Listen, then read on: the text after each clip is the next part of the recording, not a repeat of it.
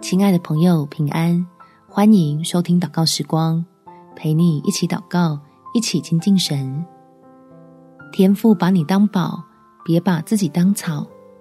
在以赛亚书第六十章第一节，兴起发光，因为你的光已经来到，耶和华的荣耀发现照耀你。亲爱的朋友，如果连你也开始轻看自己，那想伤害你的人就已经达到目的。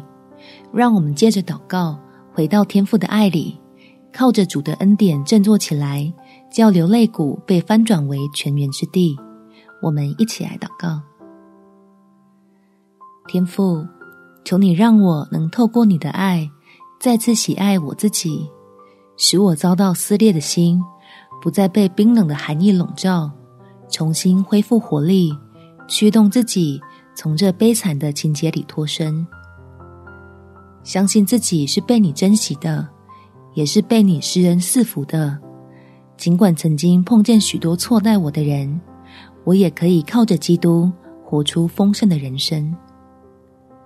那些伤害我的谎言、咒诅和否定，都将从我的心里被连根拔起，无法窃取你要为我成就的应许，叫我有办法接纳现在的自己，然后愿意振作起来。继续跟随你那充满福乐的带领，感谢天父垂听我的祷告，奉主耶稣基督的圣名祈求，阿门。